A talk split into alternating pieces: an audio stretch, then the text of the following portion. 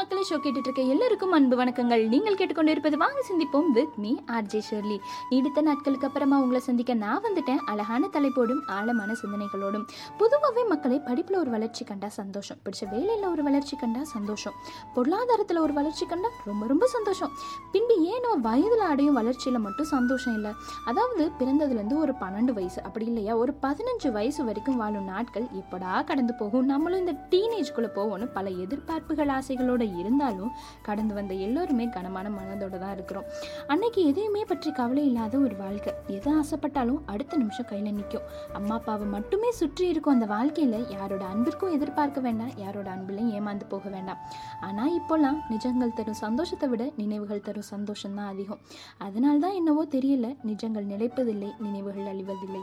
இதோ என் அன்பு தோழர் விவினின் அழகான வரிகள் குழந்தை பருவத்தை பற்றி. ஏன் இத்தனை அவசரமாய் இப்படி ஒரு வளர்ச்சி? குறிப்பாய் வயதில் மட்டும்.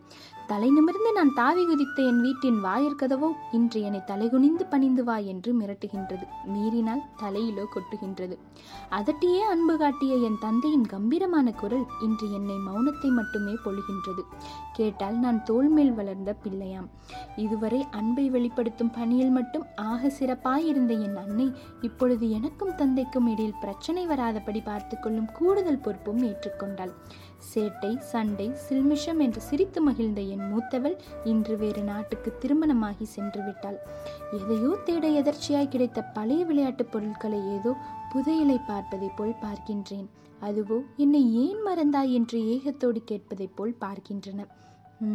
என் வீட்டில் என்னவோ என்று நான் இருக்கிறேன். வீடுதான் முன்போல் வீடாயில்லை.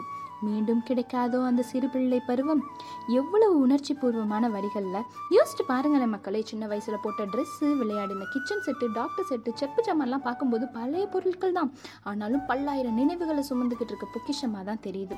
வீட்டில் அக்காவும் அண்ணனும் சட்டாப்பி சீப்பு ஸ்கேல்னு அடி வாங்கும் போதெல்லாம் எங்கடா அடுத்த அடி நம்மளுக்கு விழுந்துருமோன்னு பயத்தோடும் பதட்டத்தோடும் அம்மா ஒரு நாளைக்கு முன்னாடி சொன்ன வேலையை உடனே செய்கிறது அன்னைக்கு வாங்கின அடி வலிச்சாலும் இன்னைக்கு நினைக்கும் போது அது சிரிப்பாக தான் இருக்குது அதே மாதிரி இன்னைக்கு சாப்பிட்ற பீஸா பர்கர் சாண்ட்விச்லாம் டேஸ்ட்டாக இருந்தால் கூட அன்றைக்கி அம்மா ஊட்டி விட்ட தோசை ஆஃப் பாயில் நீ ஊற்றி பசைஞ்ச அந்த பருப்பு சாதம் உருளைக்கிழங்குக்கு ஈடாகுமா?